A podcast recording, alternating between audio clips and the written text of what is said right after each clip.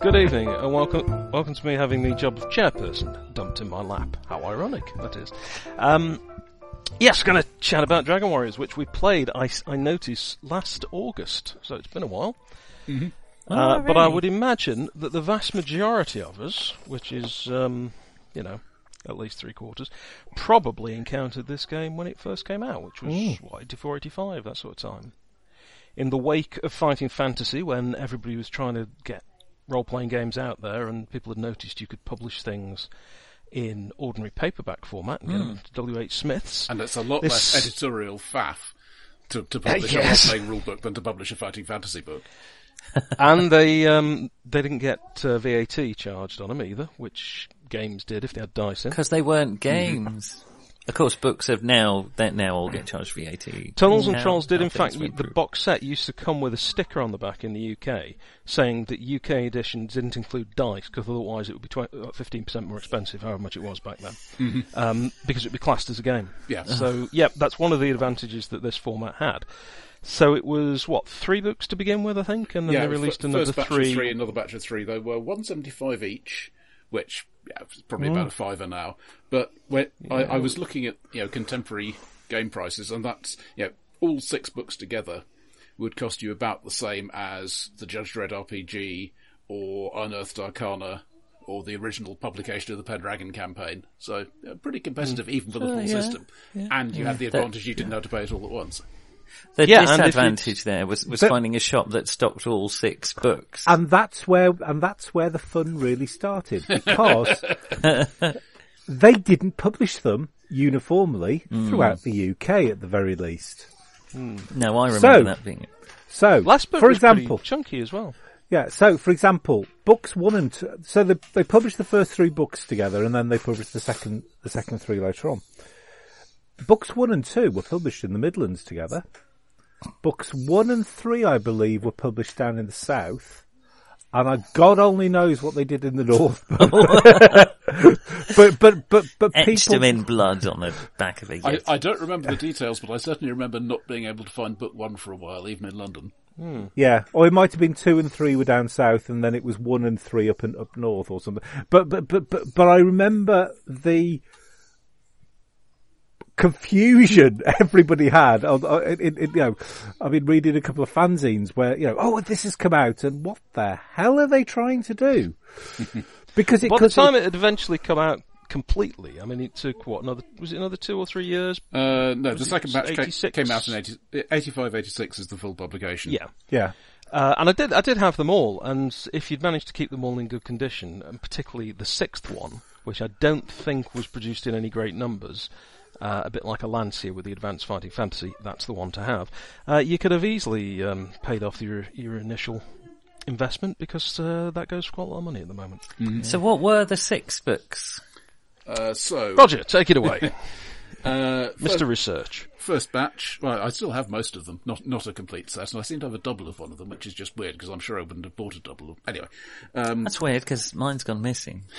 No, I'm not. so, uh, Dragon, Number Dragon six, Warriors obviously. itself was, was the first one, uh, which is basically the combat system and weapons and armour and the knight and barbarian classes. Uh, also, the adventure we played, The King Under the Forest, which, uh, Okay. so just for reference, you are expected to be able to do that just, just with fighters. Um, Yeah. Book two was the way of wizardry, so you know magic and potions, Ah, I remember that. and Yes, I had the mystic and sorcerer classes. The mystic is kind of a you know psychic monkey type. Um, no, not like that. I, I really wish it had actually been a psychic monkey.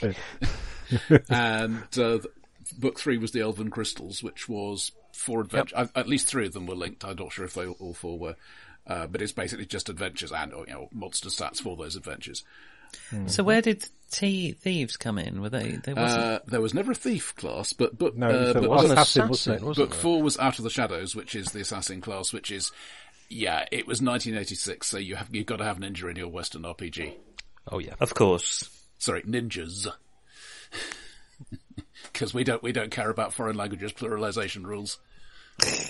We don't even care about our own. I mean, really. Uh, but anyway, yeah, assassin class and stealth How many and sheeps have you seen recently? Yes. That was also where they brought in um, high level character bonuses. You know, you've got to eighth level, which is the highest in supports. Now you can do nifty stuff. uh, and some more adventures. Power of Darkness, which basically nobody ever played that I knew about, but maybe it's just that I didn't didn't know that many people playing it. It's That was ele- an the- adventure, was it? It was the Elementalist class, Oh, okay. uh, which is basically a, diff- a, a, a more thematic sort of uh, sorcerer. Uh, rules for Insanity, because obviously it's what every fantasy game needs. Uh, and, and of course a bunch more adventures. And last one was, uh, I suspect the, the reason why they didn't produce in huge numbers was it didn't have any new character classes. Uh, Yeah. the Lands of Legend, so you've got the world maps and your country descriptions, language rules, where you came from. Did oh sorry, it did have the Warlock class, which is it's, it's your hybrid fighter Right. magician. Mm. Fighter wizard. Yeah. Yeah. okay. Yeah, which I played. Mm-hmm. Right. So you could play the game with just the first book, Yeah, and everything beyond that built on it. yeah. The first book was the only one that you absolutely needed. Right. So let's see. It was was it who published it? Was it Uh, was it Corgi. Armada or Cor- Corgi? It was Corgi. Uh, Pe- Um, Pe- Penguin had Maelstrom. Uh, yes. Oh, that's right. With the, the, it totally copied copy. the fighting. Fa- I mean, didn't copy because they were their books, but it was in Yeah. very fighting fantasy style book. Big, wasn't it? larger format though. And when I say larger that's format, I don't mean I don't mean like a large format. I mean a slightly larger format, so it didn't fit on your In, inconveniently large format, yes. Yes, Yeah, more like a sort of um, one of those kind of intermediate books that you get at airports, where the hardback's out, but on a, to go on a plane you have to have a paperback, really. So they do a special version. Can I? Can Not I that I've been a- caught out by this before. Carry on. can I ask a history question? yeah, go on. In what year did um uh, actually uh, in what year did it?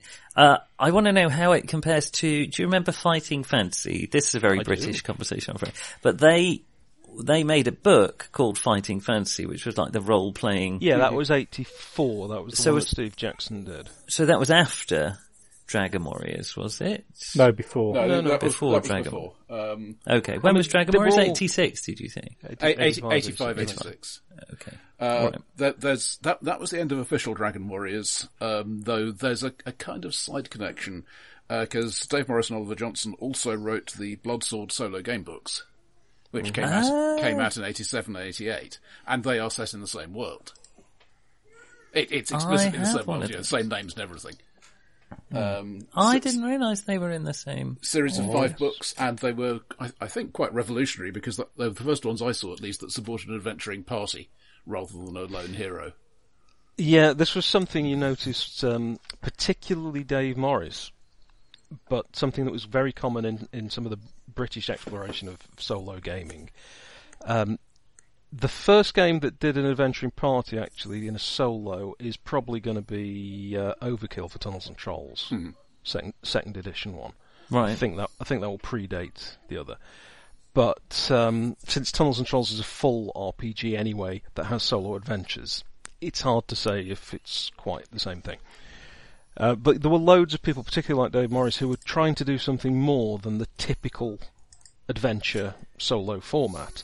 So you'd have solos that you could just wander about in. You got solos that that had two people with a book each. Well, they didn't Um, Dave Morris do the um, Fabled Land series much later, Yes. which Yeah. is basically a free book. But I, that also reminded me of. Do anyone remember Clash of the Princes? That was a, Yeah. a two-player. You both sat there and read your own game book. Oh, and that, it- that, that was the uh, Joe Dever thing based on Ace of Aces. Yeah. No, no, no. There are no, two. no, no. Uh, Okay. You're thinking of the Combat Heroes uh, one? yeah, Yes. that was a Which- picture book. Uh, yeah, the Joe uh, Dever ones were a lot like Ace Lost Enchanter or Worlds. something. Emerald Yeah. Enchanter. And, Yeah, you had the the Black Baron, I think. Yeah, okay, so you're talking about something else, sorry. Yeah, No, it this was, a traditional. I think it was actually a fighting fantasy. Wasn't It was a fighting. It was in the fighting fantasy. se- It was exactly in the format. I can't remember who wrote it. I'm afraid. I'm thinking um, Andrew somebody, but I might well be wrong there. But it- Uh, It was, of, uh, Clash of the Princes. That's Cross the right. Princes could be it. Uh, It was Andrew a- Chapman and Martin Allen. Andrew Chapman. Okay. Oh, Martin, I think he went on to write a few of the later fighting fans. Uh, but this was, it was two books. It- one was a prince and one was a, one was a warrior and one was a wizard. And you read through and you said, right, I've finished my, it must have been a spectacular, spectacular two player game. Don't you read one many. paragraph, then you said, I've finished and you both moved on to the next one. At various points you met. But they were being, you know, innovative with the thing. Yeah, yeah, they were trying to And- stretch the format. You can see it, I think, with um, with Dragon Warriors. It threw a lot of people. I heard plenty of people who, who bought Dragon Warriors thinking it was a, it was a solo because they bought all of the fighting fantasy up to that point. They haven't got anything. Oh, here's a new one, Dragon Warriors. Oh, Mm-hmm. bugger! I've got to have friends now. um, so the fact that it was in that standard paperback format didn't always work for it. But they looked pretty good on a shelf, actually. And there were um, Yeah. Alan Craddock did the covers, I think, for most of them, if not all. I can't remember who did the interiors. Might have been Leo Hartas. Can't This recall. this bothers my OCD. Do you know were they all the same colour or were they they were different? Oh no, They were different colours on the spines, at least. Different, And Uh, did different they- spines. was kind of orangey on the, the. Yeah, they were all sorts of colours. did they did they did they go Like- together like the GURPS ones? They're all the right No, they, they, they just uh, look, looking at the spines, they're, they're the same, you know, typeface and layout and stuff like that, but they're certainly not Okay. certainly not colour matching. And like the original Fighting Fantasy, at first the yeah. um, image wrapped all the way round, then they redid it with a brown spine, Yeah. and everything just had a different coloured spine. Then they redid them all with the same colour spine. and for some reason they went for lime hit. green. Yeah, no, it's that Because it green. stood out like anything in the shops. It did. You could spot them across the bookshop. I remember looking for those colours. So yeah, okay, maybe that works. It's fair enough. I, I, yeah, I think they, they really got the branding right and they got terrifically good art. And that's something else with this, really good art. They used um, a comic strip format to tell you some of the rules, don't they? Did they? Yeah, Oh, which there's- was pretty there's- there's certainly Yes, a combat yeah. example to using that. Yeah, the combat examples, that kind of thing. Which, in fact, we'll get to the new edition. Uh, well, not new edition exactly, but you know, kind of the Well, it, the, the currently available version. well, I, th- I, th- I think I, I think that ends. The, I mean, did did you guys play Dragon Warriors in the eighties? I, I played it a little bit, but didn't, Yeah. I didn't had play it, but not and read it, We but never convinced play- anyone to play it. we played a far longer than it ever should have been uh, campaign um, with, I believe, Alan Cox was actually the GM, or he was definitely playing in it. And if it was Alan, he is a complete bastard of a GM, whoever it was. Um, Whoever so- he was. No, no. uh, So, so, so, and if it wasn't Alan, we're terribly sorry. uh, so, Alan Cox then went on, went Alan on went on to write an awful lot of Linux. So um, so Oh, he, was, okay. he he wrote he wrote the majority of the uh, of, of the main core. So uh, so so every so- time you switch on a computer, you're reminded of a bastard GM. Well, that's well, what I like to hear. it also role it also it also it also comes up with um, Abatawi um, Mud Ab- or AberMUD rather, which was uh, the uh, which, which is basically where he. Um, Put a lot of his original ideas, but uh, that's a whole different story. Um, Oh, we but yeah, talk about Muds but time. but we um yeah we we we played it for a long time and it was one of these weird things where even then it was very retro playing it It's a bit of an oddity to me that Hmm. it didn't use six-sided dice because that's what you're expecting with playing Fighting Fantasy. Because polyhedral dice were actually not very easy to find necessarily. Um, first time I played Dungeons and Dragons from Martin, he, we finally managed to find a set by going around whichever town we're in at the time. Absolutely everywhere. We've been looking for ages for this. We found one set, I think, in a model shop because that was very often the best mm-hmm. place to ask couldn't see anything. We asked this guy, and he says, "Oh, well, I've actually got one behind the counter, but it's missing the dice, so I can't." So "We'll take it." Yeah. So we haven't got any dice. How the hell do you then get the dice? Well, this game doesn't use d6s.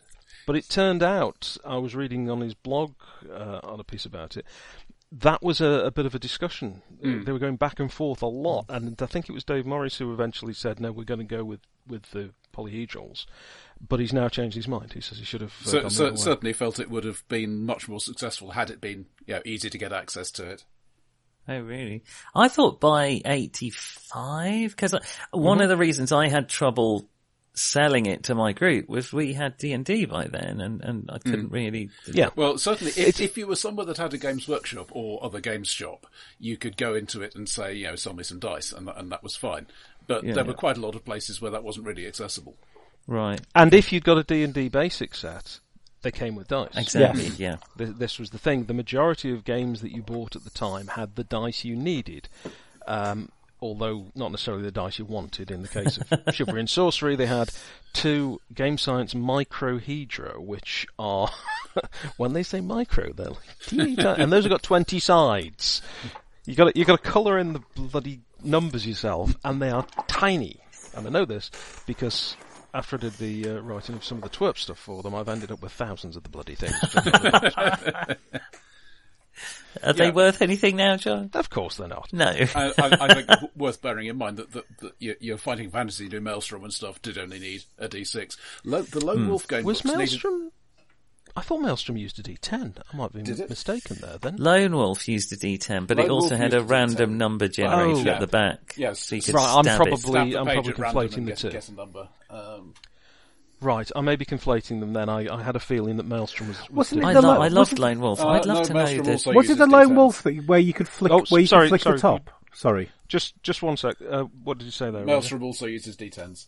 It was a D10. Sorry, Ah, uh, no complete. completion. Uh, just wasn't it? Was it lone wolf where you could flick the top and basically that that, that gave you the numbers? No, the later fighting fantasy books had D6. Uh, That started in Sorcery, Steve Jackson's um, And I remember some, grown up ones- fighting fantasy, which was bloody was brilliant. amazing. It was Yeah. amazing. But he wrote it because uh, someone said, "Can you do a grown up one?" And it, it Yeah. isn't really, but it, it is. Well, that, that's published as a penguin, isn't it? Not a puffin. that's right. It was in the Penguin, and so Therefore, that's where up. that Just started. like having your Harry Potter book with a photograph of a train on it instead of a cartoon of a train. Uh, But, yes, uh, uh, I think it was. You were saying Lone Wolf. I think that had like a, It had a it had a a, table one, one at the of back the you're supposed to close a, your eyes and yeah, stab a and pencil. in stab it. the. I did. Uh, oh, I loved me Lone, Lone Wolf was the first like campaign as well. You played it through from beginning to end. Yes, 'cause I'd love to know what books, happened so- between Joe Dever and um, Steve Jackson, uh, uh, uh, uh, and, and Ian Livingstone. Meanwhile, in the land of Dave Morris Sorry. and Oliver Johnson. Yeah, I mean, we might go go and look at game books on, in some future one. Yeah, yeah. Sounds like we've got some things to say. Anyway, yes. But yeah, um, We, we can all sit here reading a, a different book and occasionally just go, "Ooh, paragraph thirty-seven is good in this one." Bo- bother, I've died again. Uh, right. So what have we so got? What have we basically got for nothing, your typical nothing happens character? for 20 then? years. Yeah. And, and, and then Mongoose comes along and, and uh, as, as far as I can see, prodded into this by James Wallis, among others. Yeah, I think Um, he was. the- it was the period he was doing Warhammer as well, wasn't it? Yeah, this, So it- this was the date when Mongoose were basically buying up everything that was cheap and republishing it. So in Uh, the intervening years, had it been at all popular, Dragon? I, I mean, I bought it, but we were buying It everything was- possible in it. Surprisingly popular, I'm told, in Sweden. okay. Just like COVID nineteen. I mean, sorry. it, it, I it, it went out of print relatively quickly. Yeah. right. Guessing that was a short run in the first place. On the Yeah, other hand, the, beca- the core because system, they're large, they're large publishing companies, so they don't keep these things around. Unlike someone like Flying Buffalo, where they would, if they got six boxes of books in the back of the warehouse, they just had to wait for those to sell through slowly. but I would um, imagine that these went under normal book trade rules, where they would be returned if they hadn't sold. That's my understanding, yeah. Um, but it's a relatively simple system, so all you needed was really one person to have copies of the books, and you can Yeah. run an entire group Mm-hmm. of that. You don't need to have everybody has the rules. which is which is how we played it. Interestingly. Um, anyway, yes. And they were pocket money titles, really. Uh, so 2009, they bring out their new edition, which is they they call it they call it revised, and there are people credited with revising it, but I, I have not personally spotted any actual changes to the rules. There may be one or two minor things. Well, the Uh, format changed. Didn't it's a they, different they've, format. they've laid it out re- com- completely from scratch. They've rewritten large parts of it, and there's a lot of new material. Right. Uh, and I, I think it's yeah, the what the one real faff for me in the old days was, you know, I've got I've got these six paperbacks, and Yeah. I know there's a rule about something, but I don't even know which book it's in. Never mind where in Right. the book it is in a book that I can't lay open. Yes. Yeah. So yeah, you know, having I mean, having a rule book, a monster book, and then adventures is a is a more practical way of doing it. so it's like a single A4 book now, or three A4 books. Well, it's t- t- uh, two for ru- quite, one, quite a lot, actually. one, one for rules, one- one for bestiary, and then I think three or f- they they redid all the old adventures, and that was three books worth. And then there's there's some new material as well. okay. Yeah, and I, I believe a few things that had kind of been hanging around and had never been collected before. They've sort of spruced those up and uh, collected them as well. So there's a, a ton of material. Yeah, I mean, Mon- Mongoose. Uh, I don't know if it was in a bundle of Holding that I Mongoose, got uh, did kind of hit and run, and it since 2011, it's been Serpent King Games who've got the license, and they produced a few things. Yeah, but I So- believe it's print it's print on demand now. Essentially, I don't think you can actually. Yeah, th- They haven't got a sort of a print run in production. It's kind of slightly in limbo. this is still um, from Mongoose, is it? no, no. the No, this is Ser- Serpent Serpent King. King is Okay. John Hodgson, I think, and It- it- it- some others.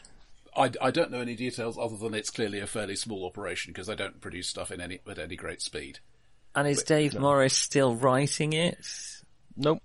But, funny you should say that, he is in the process of doing a game which is basically the second edition of Dragon Warriors, but it's called Jewel Spider. And that's- Okay. That's, being produced at the moment. like so it- Squadron UK type thing. Um, the same rules? Well, No, I mean, he's- no, it's going to be completely different rules. oh, He's, okay. he's totally rewriting it, but as far as I know, it will use um, Legend or some variant of. Uh, and I think Okay. he's, I think he's using D6s for it. I think he's decided that yes. there's no reason not to. Ah. So you Now that it's very Patreon, in easy to get hold of poly- polyhedral dice, he's gonna- Well, it's too easy, you know. I mean, people are just do, they're getting bored with them, so you have to have loads of really difficult to read polyhedral dice yeah, and you need different Made out. symbols on them all. made out of osmium or something absurd. Ooh, that is an idea for an elemental role-playing game. Um, you have to comes- use the dice with a made set of, of the dice. element of the spell you're casting. Mate, Yeah, you've got to use well- those dice outside. There's a reason it's called osmium. Yeah, It's the potassium dice that are the real problem. yeah. Just, just say very Just don't get don't get don't get them wet. Right, So, so that's the, that's some the history. history of it. that, Okay. that's us up to date. So what we have, in essence, then, as far as I can tell, is apart from the formatting and the way that you buy it, and and obviously everything that goes with that, this is just a 1980s fantasy role-playing game, isn't it? Yes. Yes. It's, it's, I mean, I, I will if you were to stand that- them all up, this one wouldn't leap out at you, except it would be one of a very small number in a paperback format instead of being in a box or a perfect bound. Well, There fact, was- that didn't well, really what- come out till what- 86. There, there were something. some nice. There were a few nice bits and pieces. There were a few nice oddities. There were a Okay, few changes to the rules. The, the reason Um, the reason I, I proposed it to the group is okay. I will admit, first of all, nostalgia. I, I had good memories of it, um, but uh, part part of this was uh, as we talked about before. Um, John, you were looking at various fantasy systems and, and try, trying things out and seeing what what will conform with your idea of what you want a game to do. Yeah, I've been doing that for Um, 25 years. I still haven't got anywhere. Um, but I, I thought thought about those. Yeah, uh, very various times I say, yeah, let, us try this thing. I remember, but I thought about those positive memories and said, yeah, this is. It's it's as games of the time go, it's very lightweight. As modern games go, it's fairly lightweight. Hmm. It's, it's that there is slightly more complexity than there absolutely needs to be because hmm. you always have to remember what's on a D20 and what's on 2D10. But apart from that, But that sort of thing was perfectly common at the time. I hmm. mean, a, a uniform system as an actual design point didn't really happen uh, until you know, 86 or thereabouts. And and it does chop a few things about from from the start. I mean, yeah, AD&D was, was still the benchmark of RPGs in 85, 86. It was the standard game that everybody was expected to know if they knew games at all. Um, and compared with that, you know, you, you've got the whole uh, armor stopping damage, which okay, RuneQuest had done for some time. Uh, the the uh, d- do you bypass the armor, that sort of thing. yeah, I thought that, now that's, I mean, it's the obvious change, right? You've got, what, five stats instead of six, effectively. Mm-hmm. St- six being pretty much the industry standard for many years because of D&D and, uh, mm. and similar games. Mm-hmm. My god, there were a lot of similar games, weren't there? Mm. now with Well, this like, one, like this one. you then haven't got the famous armor class where it's an abstraction that effectively makes you harder to hit in terms of the mechanics. And it's abstracted into it that that includes, well, you've been hit but it didn't go through, it hasn't actually caused any problems, whatever. A lot of people really disliked that sort of thing. Hmm. And in this, which you presume is pretty much a beginner's game, what with the format with the comic strip showing you how to do the combat examples and that Yeah. sort of thing, it's aimed at the kind of fighting fantasy crowd, maybe as the sort of second thing they move on to it's quite sophisticated in putting things like this armor type, hmm. shields, the bypassing the armor. It actually feels a bit more like it might be sort of realistic relating to a fight. Obviously, it's still an abstraction, but compared to an armor class number, it's got that sense that yeah, that's sort of how it works, isn't it? Can we get past the armor? Yeah, ju- just for the benefit of anybody who hasn't played it, if I, I summarise it quickly. Yes. So, say you, Oh, you, please do. you've got a sword. Your sword's damage stats are D8 armor bypass and four points of damage.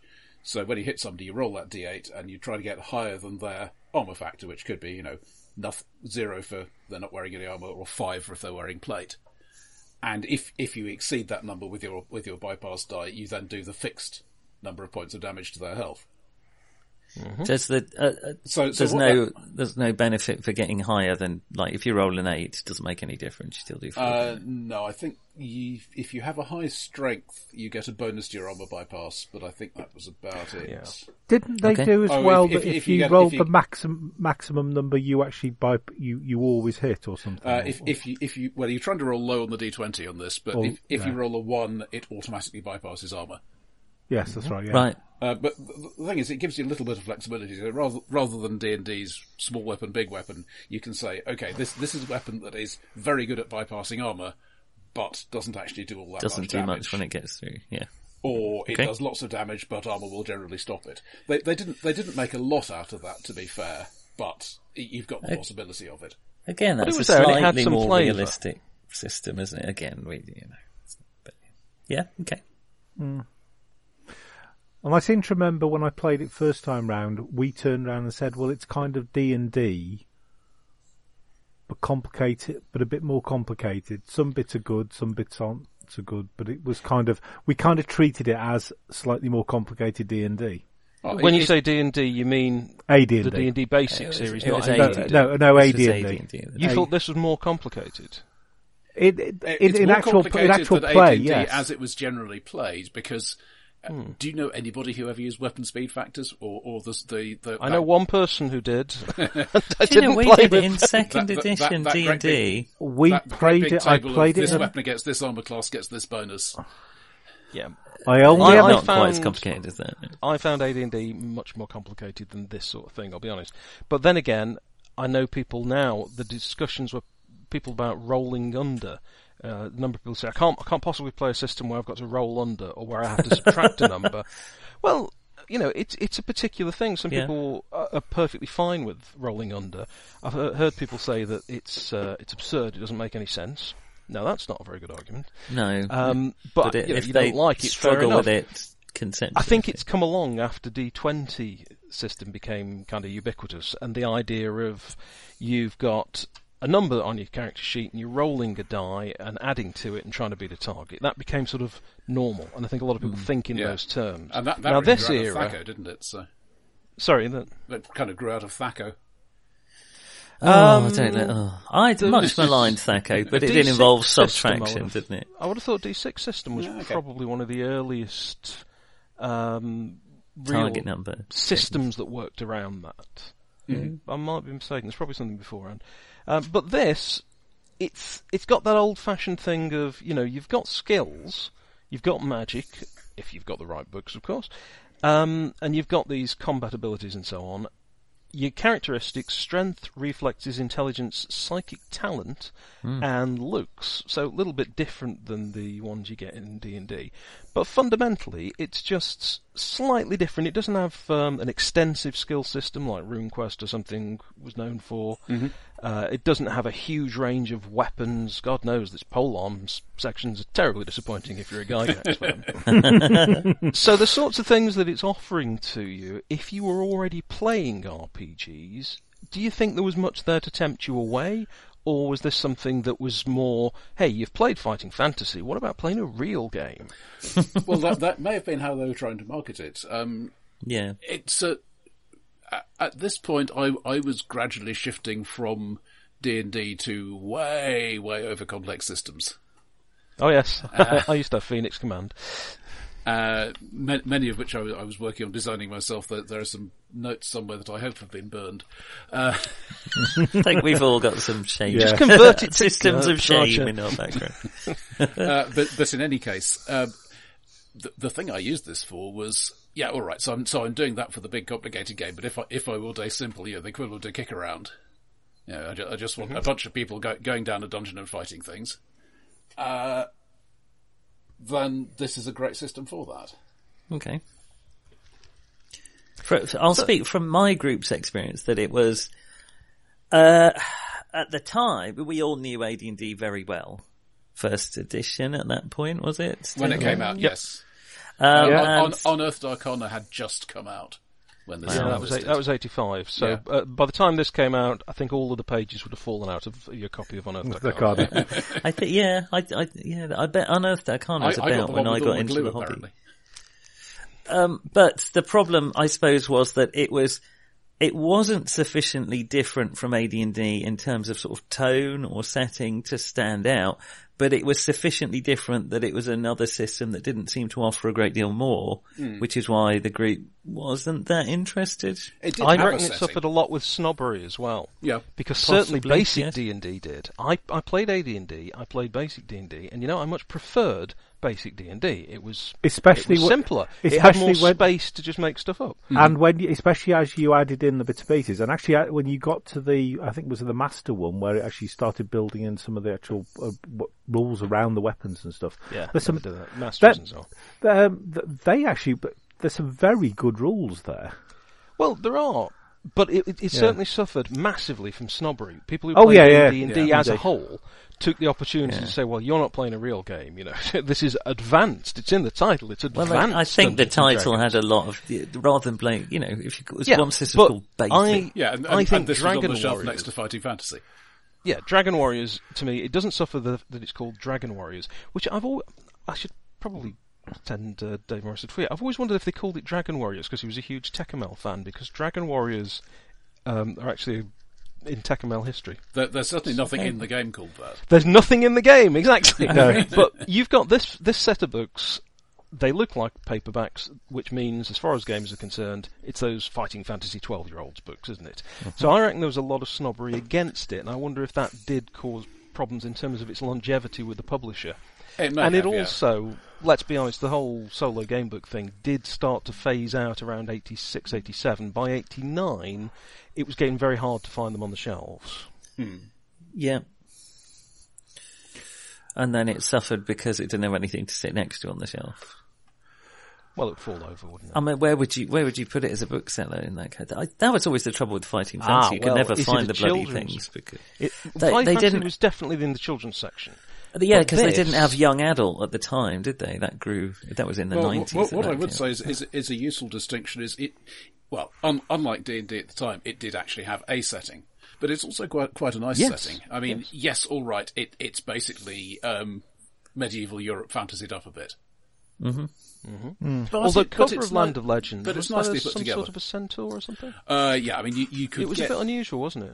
What- Desert sort of picture. What, one of the one of the big things that was happening in the setting of that, that uh, the adventure in Lands of Legend uh, covered it to some extent. Uh, is, is there's a crusade going on? Right. So oh, okay. you know, in, instantly we, we've gone from oh yeah, there, there's some sort of vague. There's there are these gods out there somewhere. To all right, no, we've got people actually worshipping a recognisably medieval Christian god. Uh, yeah, it- it- and not nat- naturally killing people who don't. Did Um, it not have a backlash against? I, I vaguely remember that it, it, it, there was I- a I backlash think it- be- I- because of that. I think Really? prob- I- I probably, don't probably just everything did. I, I don't remember anything specifically against Dragon Warriors, though it, it may well have been there. Um, this does mean that I, we, we talked about the classes, and the thing we left out was anything like a cleric, because you don't have adventuring priests in this. Um, there, Yeah. there is no clerical healing or anything like that. It's a thing wizards do. Yeah, I mean that was the same with Tunnels and Trolls, and um, Ken St. Andre said, you know, very early on, he said, well. I looked at D and D and uh, saw clerics and said, "Well, religion wasn't very big in my life. Why should it be big in my games?" So you, you don't need Fair to enough. follow a god to heal people. If you can blow a hole in a wall because you're a magician, let's say you can heal someone as well. If you can heat So- stuff up, you can coagulate blood. If you That's, can that's the way I would look at it. If you can dodge a wrench, you can dodge a ball. Um, But but the thing So is, yes, be- we- because they haven't said priests can do miracles, there's room for an actually much more realistic portrayal of you know the the way the way Yeah, the way the something clergy nuanced. worked in society, and you you can have you know the the good village priest, and you can have the bad bishop, and all or, or okay all those cliches, but you can have them without somebody saying, "Hang on a minute, why doesn't the god stop giving him powers if he's turned evil?" Right. yeah, Yes. I mean, yeah. and I'm sure there were plenty of teenage boys who giving me the opportunity to bash, Bash the bishop. but- We all thought it. You had to say it though. Yeah, I, I think actually it- did. You gave me the chair. so sorry. Right. Um, so anyway, let's put bashing the bishop aside. What about what about magic then in this game? How how does that fit in? You've got different types. You've told us. Did they each have a different mechanism, or were they just different flavors of spells to Uh, go with they're- a basic mechanic? I would say two major mechanisms. Uh, there's the, the mystics and everybody else. And is that similar to like psionics in D and D compared to magic, or is it? Um, Kind of. I mean, everybody has spells. Everybody has a has a list of spells they can cast. A sorcerer or an elementalist or a warlock has a number of magic points, and a spell costs magic points equal to the level. Mystics. Okay. Uh, mystics, on the other hand, uh, every time they roll a, every time they cast a spell, they roll to see if they get uh, magically tied up for the rest of the day. Okay, so it's a it's not as simple as the sort of the Vancian fire and forget system of D and D. No, it, it, it's the, the thing it's that got a bit of its own twist. Uh, as far as I remember at the time, the thing almost everybody did to D and D was turn it into a spell point system so that you know you, you didn't. If you wanted to do two magic missiles, you didn't have to take up two slots with magic missile. You could you could say, okay, I know magic missile and I know this other stuff. Mm-hmm. Right. And I, I think the reason for that was simply you had to take the common useful spells, and so that the less the less useful spells would never get used because you'd fill up on on the on the ones you knew you were going to have. Hmm. So so it got a bit of variety in the game. Just four slots of sleep, basically, is all you take. Mm-hmm. Mm-hmm. Four. You Magic. Lucky. Magic missile coming online. but but each, each each of the four spellcasting classes has a different set of spells. And the elementalist has actually got um, subclasses because you, you've got earth, air, fire, water elementalists. But that's not okay, that right. different to Dungeons and Dragons. I know there's some Dragons overlap second in the spells with D and D. D D and D first, which is what we're comparing it with at the time, had Yep. magic user and illusionist, and alright cleric and druid. Yeah, yeah. But they were the only magic using classes at the time as well. Mm-hmm. So- Apart from the bard, obviously. Um, what, well, what- he didn't come in till a unearthed arcana. Oh, no, no, Bard- no, Bards were I'm AD&D. talking about the original no, bard. No, just he was there. Very few people ever legitimately qualified to play one. Because you had you had to go up. You had to be like a levels 14th in, in a level bunch of other things as fighter. well. No, you had to be a fighter and a thief and Oh yeah, else I remember first. that. Yeah, but no one did anyone actually play him? no. Uh, No. No. No, bards were a joke in D and D until very recently. They've been through so many versions because I think people realised it was actually quite a nice idea as a character, but nobody could quite work out what they were supposed to do and how they were supposed to do it. So hmm. they kept putting a version out, and it wasn't working. You move on. The, Uh, so no, you haven't got bards here. no. Uh, just just think about the elementalists. Is if, if you are a say fire elementalist, then you get your fu- your full allotment of the fire spells, and you can learn earth and air, but not water, and that sort of thing. So you've got to, Uh, got right, so you had an opposing school or whatever. You, Yeah, okay. and, and then, So then you've got there's some darkness elementalists, and sophistication here, weird. Yeah. A lot so of that was in second ed D and D. I, I don't recall first Well, sure, ed but- well but- enough. To, No. this, first- this is um, the, the Unearthed Arcana Oriental Adventures era, which is basically Yeah. okay. Everybody's got the three core books and the feed Yeah. folio. Uh, we need some new stuff. Uh, so af- after this, uh, I can't remember when it came out. You got the Dungeoneer Survival Guide, Wilderness Survival Guide. Yeah, that actually that's started right. bringing, yeah, bringing in major new rules. then came out after it that. started to get Yeah. the creep and that then they happens to started getting every in towards second system. edition. Yeah. So this is still, you know, what we've got is AD&D plus a bit of sophistication. Okay, But if you look at the actual word count in this, I think it's putting an awful lot of stuff in and conveying it relatively simply, Hmm. and the word count's far below AD&D. Not to mention the Yeah. fact that the presentation makes it a bit easier to read. not saying not to Gygax was, use. was a wordy, impenetrable writer, right? Gygax wasn't the only person who wrote um, the AD&D books. There, there were some very good writers. oh, burn! There were so, so no, no. He, he was very good at a lot of things, and he was apparently terrific at getting other people's games together and working with them, and, and you know, he was a fantastic collaborator. Um, I suspect Dave Arneson might have disagreed later, but that, you know, that's money comes into it, doesn't it?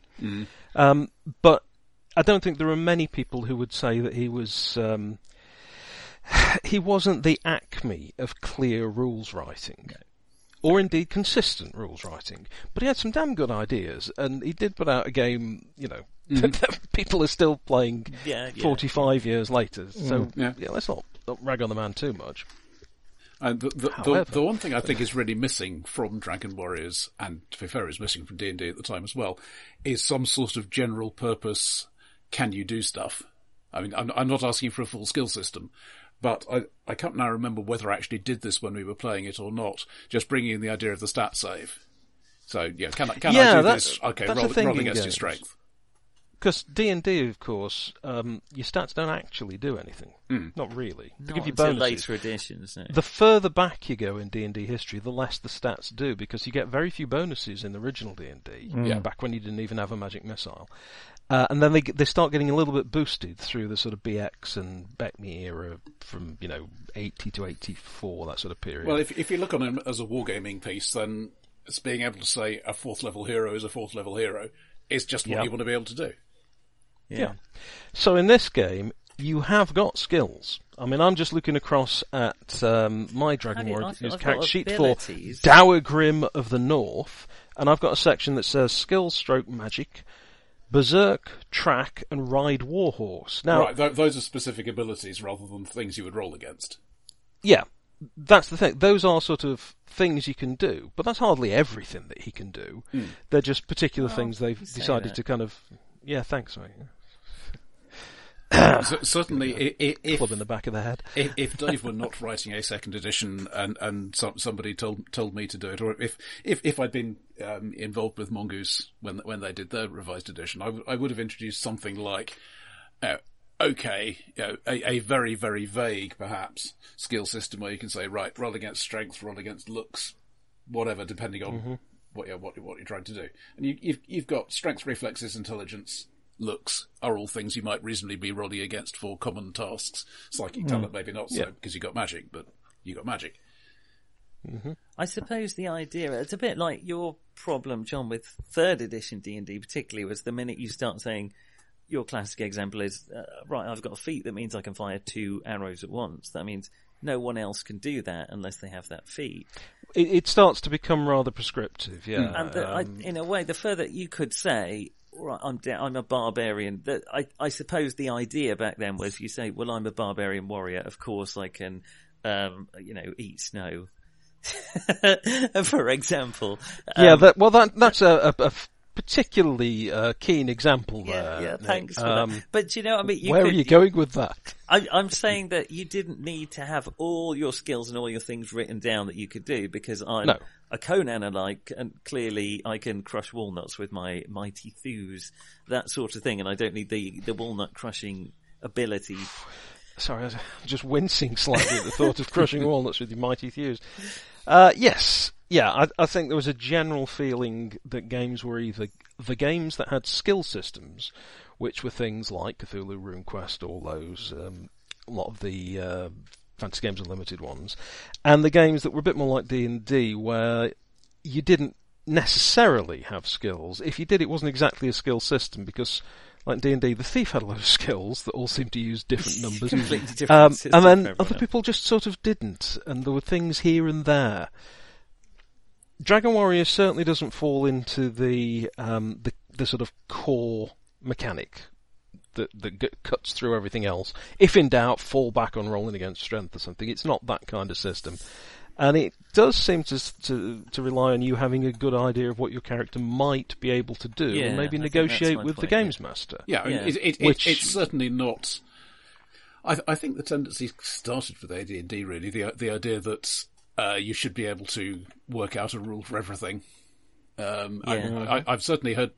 I, I wasn't involved in the in the pre AD and D days, but I've I've heard various people who were saying it, it was a whole lot more freeform, and it was just you you make you just say okay, I'm I'm going to come up with the idea that I could do X, and then the GM Yeah. will say yes or no or make a die roll. Yeah. I suppose And, the and, way and the AD&D started to moved make that more rigid because one one of the things it was for was to be the um, tournament rules system. I mean, there were Okay, other reasons right. for it as well, but it was you know we we've got you know twen- twenty parties going down the same adventure. Let, We- let, yeah, us try to be a bit more consistent about how we resolve it. Was it Yeah, unless it was go- protect against varied GMs to some extent? That I, I don't think there well, any that, concern about that's that. part then. of it, I think. If you've got, say, 20 games that you're going to run, it's the same adventure, you're taking people through for a convention tournament.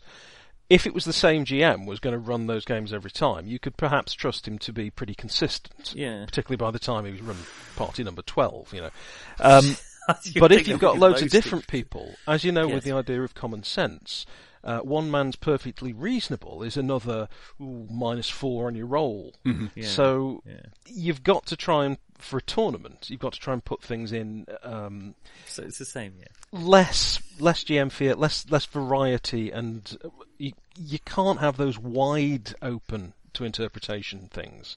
Uh, at the very least, a tournament adventure will have a mechanic written in for a really unusual thing in part of the adventure. If there's something that you come across that you wouldn't normally come across, it will say something like, you know, they need to make a roll on a d10 and get over this. Uh, because otherwise, yeah, like you say, the GMs could come up with their own versions. So d- tournaments do colour D and D probably more than most of the games because D and D was the one that was running the Well, tournament. A- AD&D specifically as distinct from bas- Yes, basic yeah, sorry, expert, AD&D. etc. But from that simple, seemingly innocent idea is the evil, rotten nuggets of giving players agency over narrative, Oh, which, leads to, which leads to indie games. Oh, oh It's I not. need- it's I nothing go to, do with that, shower. though, is it? I mean, this is what the whole OSR thing was getting Do, back do to. let's bear know, in mind, you've got no, rulings, no, no rules. fate points or anything you can spend in this. Okay. Oh, there's nothing meta. If, Uh, if, if you I'm hit just, zero, uh, zero health, you're is it? dead. Right. So, what have you got in here in terms of um, the adventures? Then, what, what sort? Of, are we looking at something that's a campaign that starts in book one and runs all the way through to book six? Uh, Uh, are they just very random, and you might find that your characters don't fit in them at all? How how do they do on that? Well, they are all essen- uh, no, dungeon bashes isn't quite the right term because you know you, you've got overland travel and so on as well. Um, but they are basically adventures that are going to be resolved by fighting for the most part. There's, there's a certain amount of this would be a bad time to fight, and let's be respectful instead. Um, but, but But you know that that's just gearing up for a fight later. but but fundamentally, you know, it, it, it is a fantasy game, and, it, and it, it does what fantasy games were largely expected to do at the time. Um, that said, I mean, you've got the assassin class, uh, who who isn't just going down a dungeon, presumably.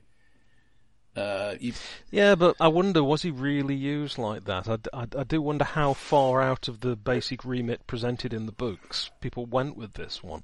And truthfully, I, I don't know, because the people I knew who played Dragon Warriors, and when we played it a little bit, it was kind of by the book. Um, I think I pl- the one I played in was an original adventure, but apart from that, we certainly weren't doing any uh, particularly complex, you know, politically motivated things. sure.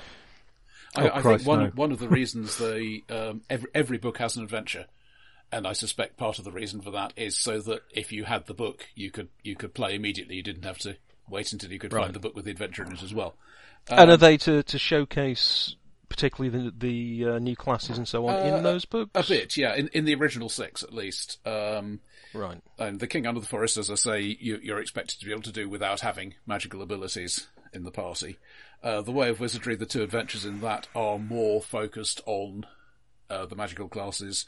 Uh, the Elven Crystals is is it, it, it kind of assumes a mixed party. Right. Um, He's sort of traditional adventuring party there. yeah. Um, the Power of Darkness does deal with a Darkness Elementalist. The, the set, Okay. set of adventures in that. I don't remember what this what the uh, Out of the Shadows one is like, uh, but presumably something to do with assassins. So, Mark, what are your sort of thoughts on the kind of adventures that you would be happy playing in or running in in this? Do you think it would be a little bit too set in what they're presenting? There isn't a book, as far as I know, on how to run city adventures and you know a- any of the sort of wider thing, how to deal with um, negotiations and trade missions. For those of you who think the height of excitement is a prequel with a trade mission, um, sorry, I shouldn't dig at him either. You know, what are your feelings on, on what you could do with this game? Is it something that really it's maybe a beginner's game, or do you think it, I- it could I- go just as far as anything I, else? I think it kind of, for me, it kind of fit, it fell between a couple of different stools because it was, it was more complicated than basic D and D by a lot, definitely, um, or at least the way that we'd played basic D and D in the past, anyway. Well, it certainly does things in a different way. Yeah. Yeah. Um, It's more works is not what you're used to. Yeah. yeah. Um, but it didn't have the complications, say, that Ru- RuneQuest had, and with all the extra bits and pieces. Um, I- as I said, when we played it before, it, fe- it, it ended up feeling really retro then. Yeah. Right. Um, In a good and that, way, or and, and, and that was, and that was probably, when did I play it? It would have been 88, 89. So it would, it wasn't Yeah. that long after it had been published. But, But it it- was still the end of its life, pretty much. That. Yeah. Um, and it just happened that one of the guys, well, I say, I, I think it was Alan, but, um, it could have been, um, somebody else who had all, had all six books. Mhm. Most of us had at least a couple of the books because, hey, we play role playing games in the UK and we'd seen them and picked them up. Yeah. Um, and, um, and so we all kind of knew roughly what was going on. Uh, and it was a good one to basically sort of, you know, you went, you got your four pack and, um, it, it was, it was, a, it was a small enough, you didn't, you weren't bur- burdened down with, six packs at that age. you? uh, you, were- you were, you weren't burdened down by, um, you know, a load of, um, very large books when you sort of went round to somebody else's room. Yeah, it's always handy for that, wasn't it? A, a lot of the British games, even the even things like the the British version of Cells and Trolls was A5 size instead of being like twice that big. Yeah. And they just they just reprinted the American books, but half the actual physical size. And there does seem to have been a thing over here. Uh, I, I don't know if it was just the cost of producing them or what. That a lot of people went for smaller formats for things. Well, I mean, e- particularly people of uh, studenty sort of age, a lot of American students will have a car of some sort, or will get a lift to the game from somebody who has a I hadn't thought of that. Yeah, yeah. I suppose that's true. Well, What about in my- in my support? yeah, sorry. Oh, sorry. So What, what about what about support on this? Because obviously we know that um, lots of people are very happy to do everything themselves, and they don't want the magazines. They don't need a load of adventures and that kind of stuff. So they can play a game for as long as they want to play it. Other people, the moment the, the manufacturer or other people stop publishing anything for it, the game's dead. So you've got to move on. And then there's the bulk in between. This didn't really have a regular set of releases No, because you um, could effectively got the four books, uh, the, the the core books that came out, um, six of those in total.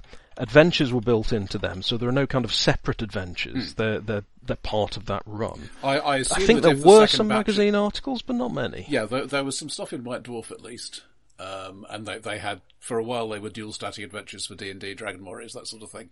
Uh, I, I, Oh, I well, haven't gone back to how they managed that. haven't gone back to do a literature review, but uh, cer- certainly there were a few things. And D- Dave, Dave and Oliver both wrote stuff for White Dwarf, whether Dragon Warriors or not. So uh, that that was there, and th- there wasn't an ongoing flow of adventures. On the other hand, there wasn't really for D and D either at the time. It was it wasn't a thing people were expecting of their systems. Uh, Mongoose did. Well, Mongoose did a reasonable job. Uh, Serpent King seemed to have produced a bit more stuff, but it's, uh, certainly, you know, if, if I'd started running in 2009 when the Mongoose one came out, I would certainly have run out of material by now. Yeah. So really, this is a game that a lot of people fondly remember, and aside from the um, the mongoose onwards, where it is now still available, there was a period when you could either get it very very cheap in charity bookshops, or for an awful lot of money on eBay, and usually in very bad condition, because if there is one format that is designed to fall to pieces and suffer crushed spines and things, um, it's it's this. It's the paperback format for a role-playing game where you've got to open things up, show it, pass it around. I mean, really, they got battered to pieces. Yeah. So I think for a lot of people, you ended up with a book that wasn't that hard wearing. AD&D, of course, was known for the big, mostly quite tough hardbacks. There were a few print runs that weren't that great. So I, I wonder if this is a game that it died on the back of um, of the fighting fantasy boom because of its its format. It was lumped in with those as far as the shops were concerned, and its its sort of audience either moved on to other things or the copies fell apart. Well- I just thought, I, I don't think there's there's anything where, where I would say I absolutely must play this in Dragon Warriors. No other game will do. yeah, Right, yes. On the other hand, I like what it does. And, and and it's fun. and yeah, it we kind- a good time doing it. And, and, and as you said, Roger, it, it kind of had its own background, which they didn't make anything of at all. And again, I think possibly that was a detriment to it. Well, my, the my assumption is that there was a six. Okay, I don't know this for certain, but it, but just from the publishing pattern, what I'm guessing is there was a six book contract. Uh, maybe, maybe even a three plus three book contract, but I- whatever I happened, wonder the last three more like books, the last three books didn't sell well enough, and so there weren't any more. And that that's exactly what I would expect Corgi to do. They're a publisher. That's the sort of thing they do. Yeah. Yeah. Yeah. Well, I should, we, that's probably we talk about our modern game of it then? The actual game we played and how we felt about that? Yeah, Certainly. Yeah, it was good Go fun. ahead. There we go. That's sorted. that, that, Well- was the original introductory adventure. The uh, Mongoose edition gave you an introduction to that introductory adventure, which uh, didn't get well reviewed. Oh, that's that's so modern. Everybody's doing it. The introduction to the introduction. So we got. Well, well, kind of a weird thing. Friends of Jackson Elias, haven't? I was um, I was playing a barbarian, which you know, I mean, you had to wait if you're a D and D player. It was ages before a barbarian came along. Here we are. First book, you're either a knight or a barbarian.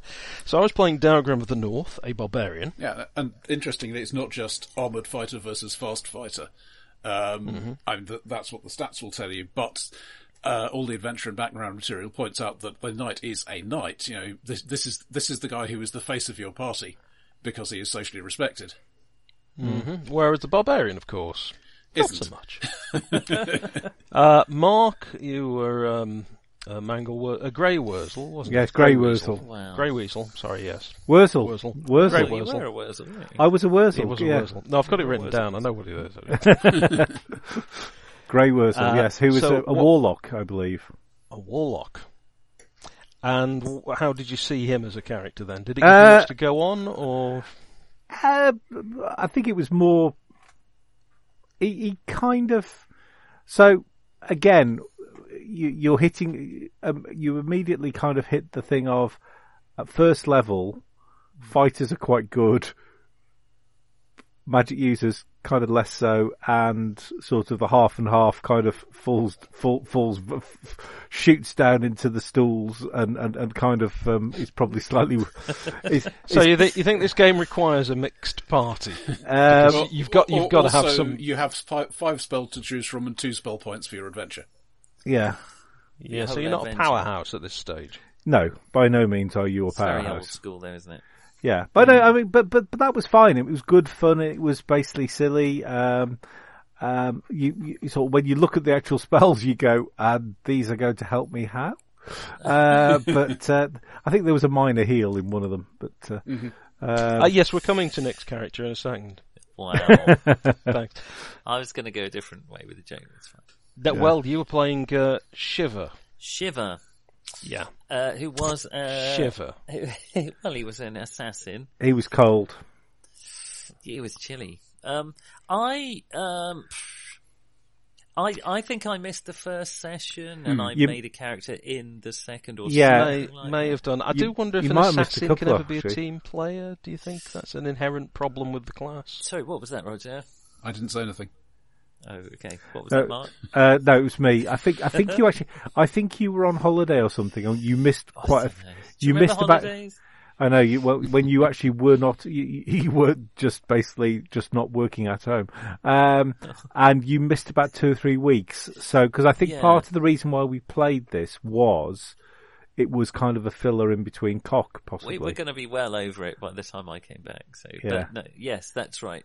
And so I came in uh, a bit into the adventure, and I hadn't. Um, I, I suppose I slightly struggle with the fact that I have made a lot of D and D fantasy characters in my time, and so I've played every class one way or another. You know, we all. I'm not. That's not brag, but there comes a point where you're just like, how am I going to vary this this character? And with John's uh, Sarah Newton's Monsters and Magic, I had a bit more time to think. I mean, I should have had with Dragon Warriors, so I had a bit more time to think about it, and so I made a more interesting, well, annoying, Annoying well, all my characters are annoying.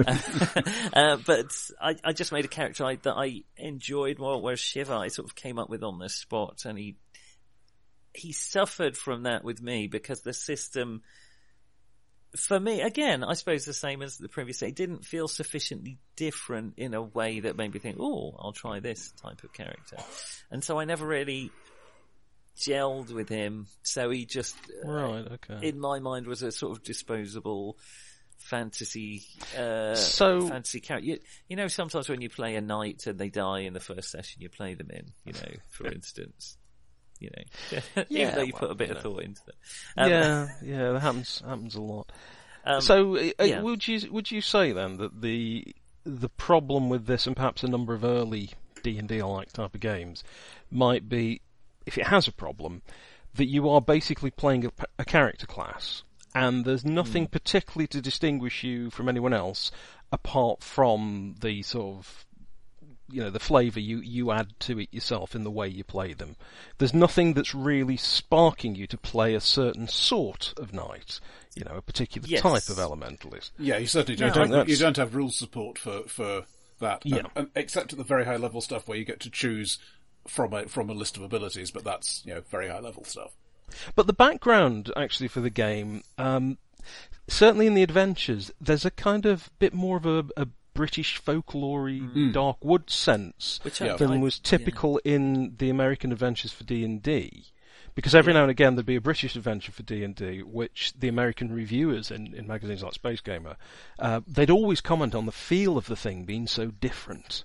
Yeah. And I think Dragon Warriors has got that particularly. The art helps, uh, but it's certainly there in the adventures. I don't know if it's really part of the rules as such. I that did- kind of didn't come across to me. And folklore again, side. I, I didn't, but that is present to me in, uh, weirdly enough, because it's not written by British, but Pendragon feels like that. Hmm. Uh, or, or similar. It's not quite, you know what I mean? It's got that kind of folkloric feel to it, and so does, oh, what's the game that slipped my mind? Well, I went, I went to the well, I can't remember it. But I, to me, uh, not having studied the books or the lore, that, that was my issue to some extent. And I suppose, Also, also by, by the good time you came in, you know we were in the dungeon, exactly, yeah. So, uh, so, maybe you, so, that you, was the so you didn't get the to it. you know we're travelling overland to get there. But I felt yes, and you, you don't with- get the interactions, do you? with Pendragon, you're all playing the same class, but you're all I- we all felt distinct in Pendragon. I I felt, um, and that's I don't know. I I felt like the system encouraged us to do that, whereas this. I, Put it this way, that's- I, I that's would, I wouldn't unfair. encourage two two uh, characters of the same class in a Dragon Warriors party. Un- Unless yeah, had, you, unless you would be the specific barbarian twins, wouldn't you? Yeah. Okay. Well, uh, that's unfair. It's just my long experience of fancy role playing games, and not a huge amount to distinguish. I. I, okay, so, so so for me, I kind of, kind of, kind of summing up my unease with it is, it feels like it, it feels like it should be D and D, but isn't. right. yeah, I think I might. Echo Does that does that kind of make sense? That That makes a lot of sense, yeah. yeah. I, I And I wonder if it would feel differently as a game if the system did just use D6s. Would it still have that feeling, or would it so? Would it feel more like, well, this feels like D and D, but it's different, as opposed to it's not quite D and D. Well, like you know what I for mean? This, instance, this Yeah. has a the ones like- sense of being a variant. Maelstrom, I've never played, but it's it's clearly very distinct. You know, it's a, it's a very atmosphere soaked game, and similarly, That's mud. other British. Uh, uh, well, the other British um, the, uh, Warhammer was the game I was thinking, which isn't folkloric, but it's distinctly kind of punk 2000 AD British feel to it. I would say, um, which this just didn't. It didn't come across to me in a, in a distinctive way. I, no, as, as Roger said, I don't think there's mechanical Yeah. support, rules support. of But any even in the for that. adventure that. was in the first book, felt I, I, I think I'm basically I'm echoing Mark, so I won't go on. But yeah, I, I think Mark summed it up for me too. Hmm. Okay. I mean, overall, then, in terms of running it and in terms of playing it, did everyone enjoy the game? Oh yeah, You know, Yeah. because of the game. Did the game bring enough to to make it worthwhile running and to make it worthwhile playing. I think you could have played any of the various D and D clones at that time, and we would have still had just as much fun playing the game, playing that adventure. Right. So if we brought something along, if Roger said, "Right, I'm going to run this adventure, but with the black hack," you think really it would have been kind of the same experience then? I think pretty si- for me, pretty similar. There, there would, Because I'm, there would I'm, be I'm rules mentioning the black hack the because it is overall is quite stripped down. Yeah. And to, to What me, about actually running it, Roger? Um, on- once I'd got my head round it again, which did which did not take long, um, I, I felt it went pretty well. The, as I say, the only thing I really felt the lack of was some way of saying uh, when somebody wants to do something outside the rules, which is, let's face it, many most of the things you can think of to do. Some some vague guideline for resolving that. You did Would- sort would of have been house nice to have. didn't Yes. you, Roger, as I recall?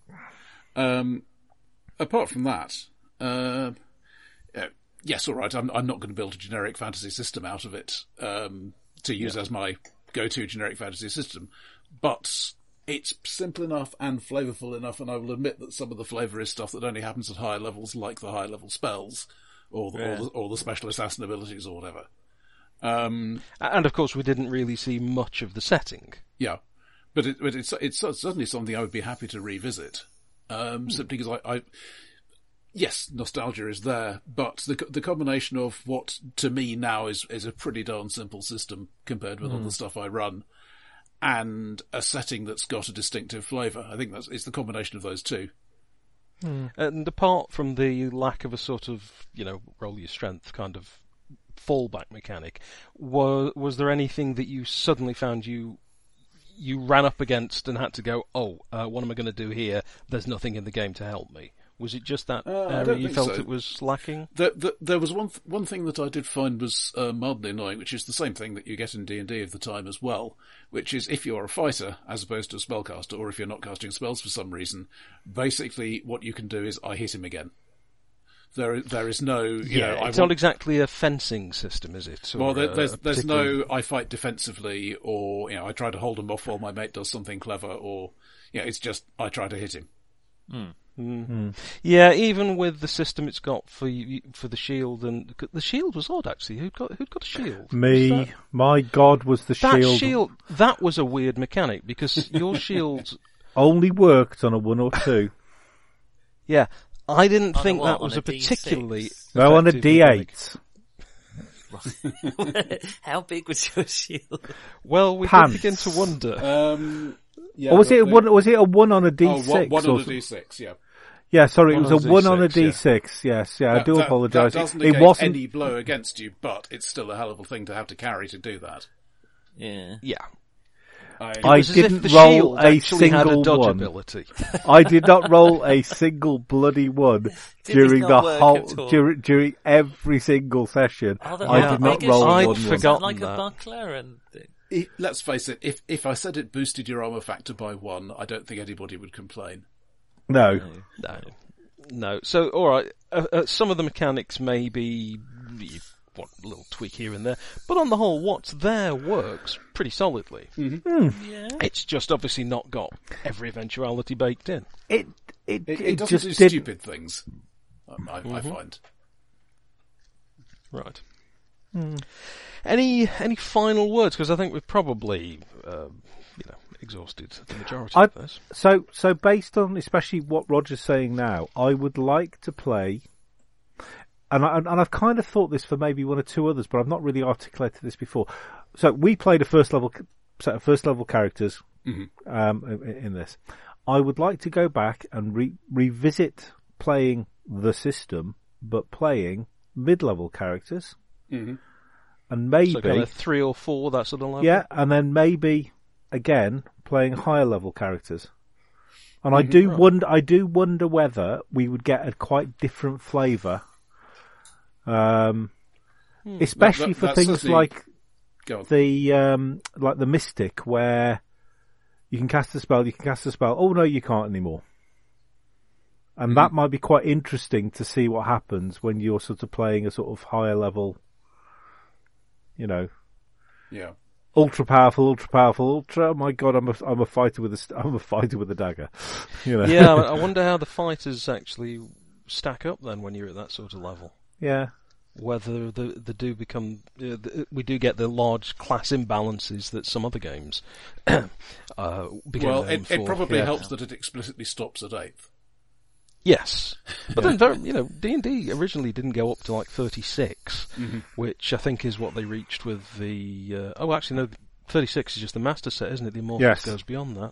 I'm, I'm, Yes. to- I'm told it's less. Yeah, no, the immortal set is basically when you become a is when you become a god, and then basically you have to develop your whole Parthenon and stuff like that as well. No, And nobody likes a level cap, though, do they? Yeah, Though, what is life if not a level Well, you okay? To, to put it another way, you, you can go up in rank indefinitely, but rank eight is where is where the good stuff happens. Yeah. Oh, okay. But um, Right. just to give an idea of what, what they suggest, um, that they're talking about typically five experience points per adventure that you survive, and to get to to get to second rank, you need thirty of them. So you know you're talking you're talking Okay. three Pretty to six isn't adventures, which is in keeping again with AD and D, but every other game since has made that faster. Yeah, I mean certainly something like Savage Worlds, um, the fast, furious fun bit seemed to relate more to how you were going up in level rather than anything else.